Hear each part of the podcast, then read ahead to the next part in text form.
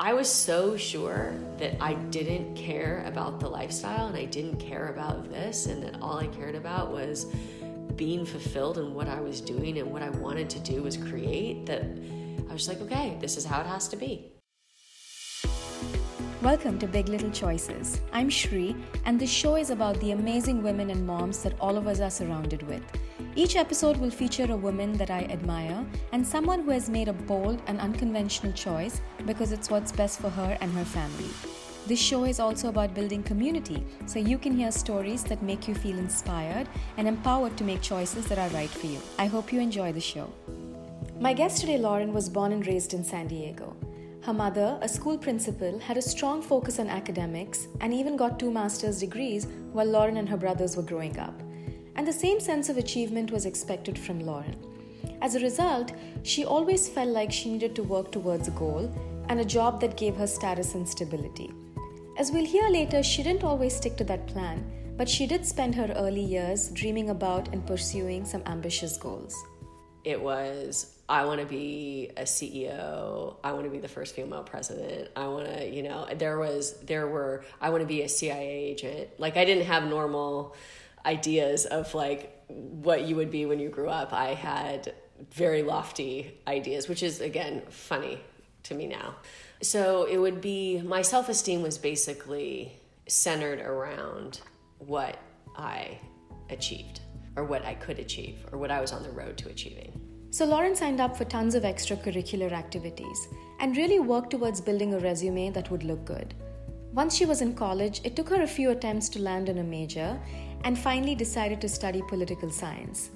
And she didn't just do that because she loved politics, but also because she aspired for a career that would fulfill certain expectations. The academic mindset basically told me that I needed a major that I could use after college that was going to lead to something. Now, political science did not, you basically you go to law school. But I was interested in going to law school anyways, so that was just what I told people. I was like, "Oh, I'm going to go to law school." At the end of college, it was actually a very loose time for me. I didn't really I wasn't grounded. I didn't really know what I wanted to do. And having grown up with this very academic mindset where you have a path and you go for something and like you always know what you're going to do it it was very disorienting for me and so i looking back i would never have admitted it at the time but looking back i chose poli sci because i liked it and then i made up this story about why i chose it because i was going to go to law school and all of this stuff.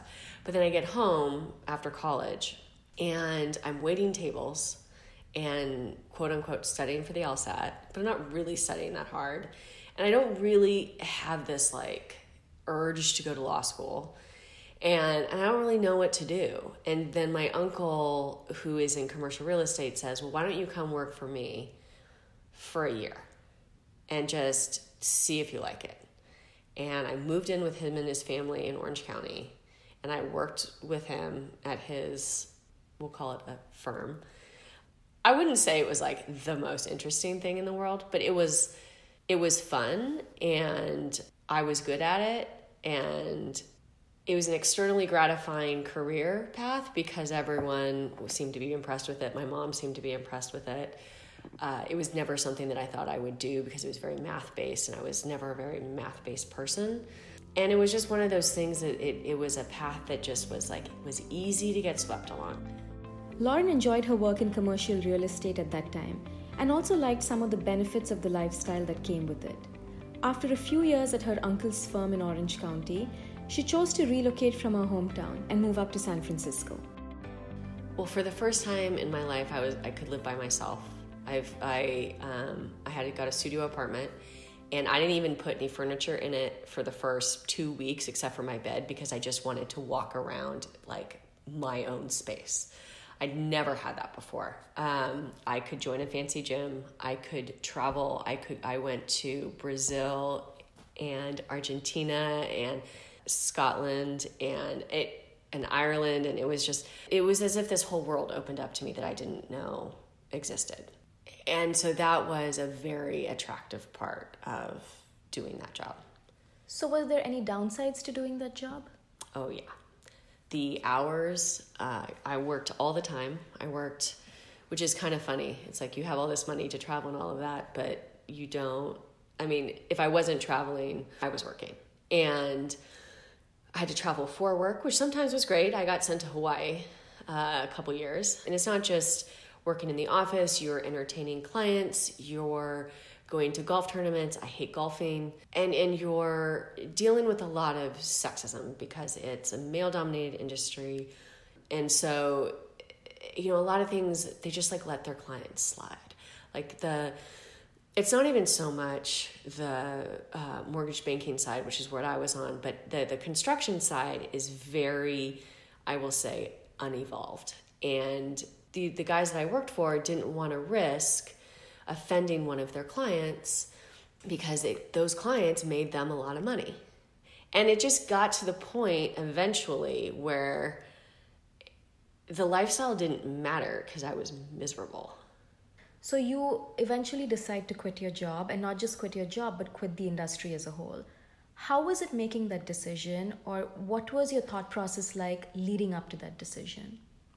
It's funny. It was kind of a gradual thing where I just kind of gradually got more mis- more and more miserable, and my friends noticed it. My friends commented on it.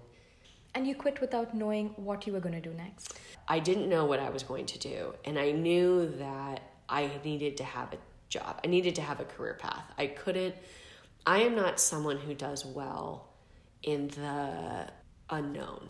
And so then I decided to start a blog where I'm taking one week challenges from friends and family.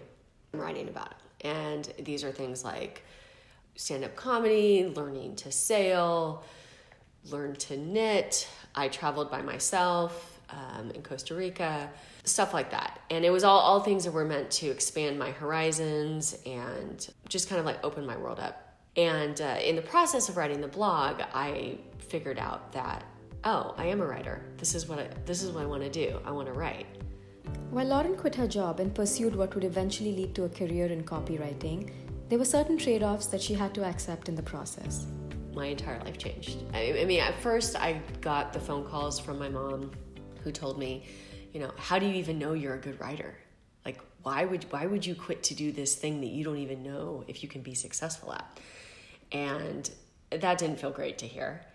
But uh, I had to leave San Francisco, and I knew that I couldn't afford to live here if I was going to be writing. And and keep in mind, when I originally quit, I, I didn't have copywriting in my vision. It was just I'm going to be a writer, and I have no idea what that means which is a very and it was a very unusual decision for me to make given my history of I always have to have a goal, I always have to have a path.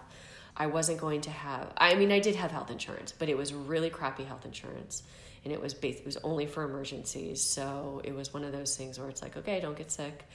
I couldn't go afford to go to the bars with my friends. I couldn't go. I mean, my friends did all sorts of amazing things you know, wine tasting. They uh, went to concerts. They did. I mean, they had a, a very. I'm not. It's not wasn't extravagant, but it was. They had a lifestyle, and I couldn't partake in that.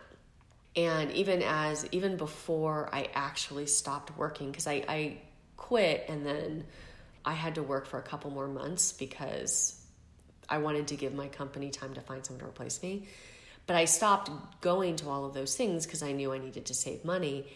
And the, it's a funny thing that happens when you stop being able to lead the same lifestyle as your friends lead, they stop being your friends. You know, they, they still call you every once in a while, but you're not really being invited anymore.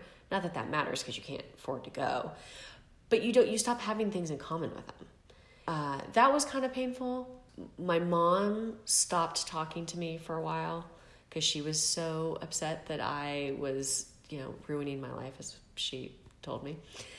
Keep in mind, my dad was like, you know, go for it. This is awesome. Uh, don't tell your mom I said that.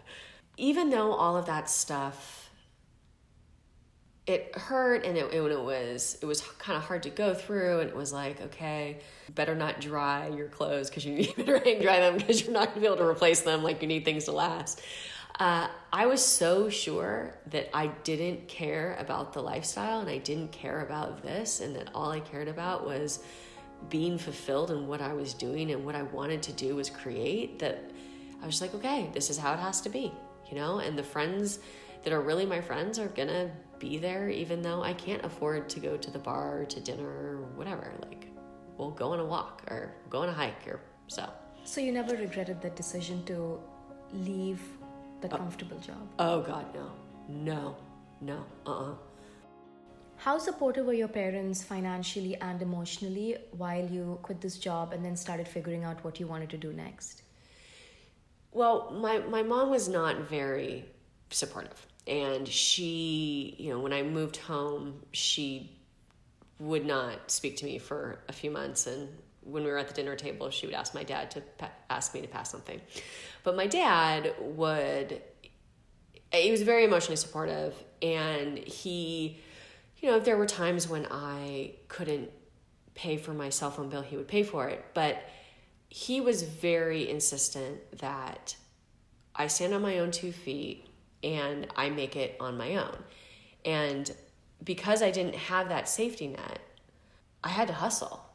Now, looking back, at the time I was a little frustrated and was wanting a little bit more help. Now, looking back, it's like, no, you know, these were my choices and my life is my fault. Your life is your fault. You have to, you made this choice, now do something with it. So, what is your lifestyle with copywriting like now? Much simpler. Well, I can afford to live in San Francisco, but part of that is because I have a husband who also brings in income, so we're dual income and we live in a one bedroom apartment. And you know, I can I can afford to go to the gym and and we go out to dinner and but I don't have we don't spend a ton of money. Uh, we are we are pretty strictly budgeted. I have to think about money in a different way than I had to before. But it it's not in a bad way. It's just in a more conservative way. Things are a little different now. You're pregnant. Congratulations. Thank you. And you're having a baby very soon. How does that change how you're thinking about your future, your career, as you factor in a new family member? It makes stability a lot more important.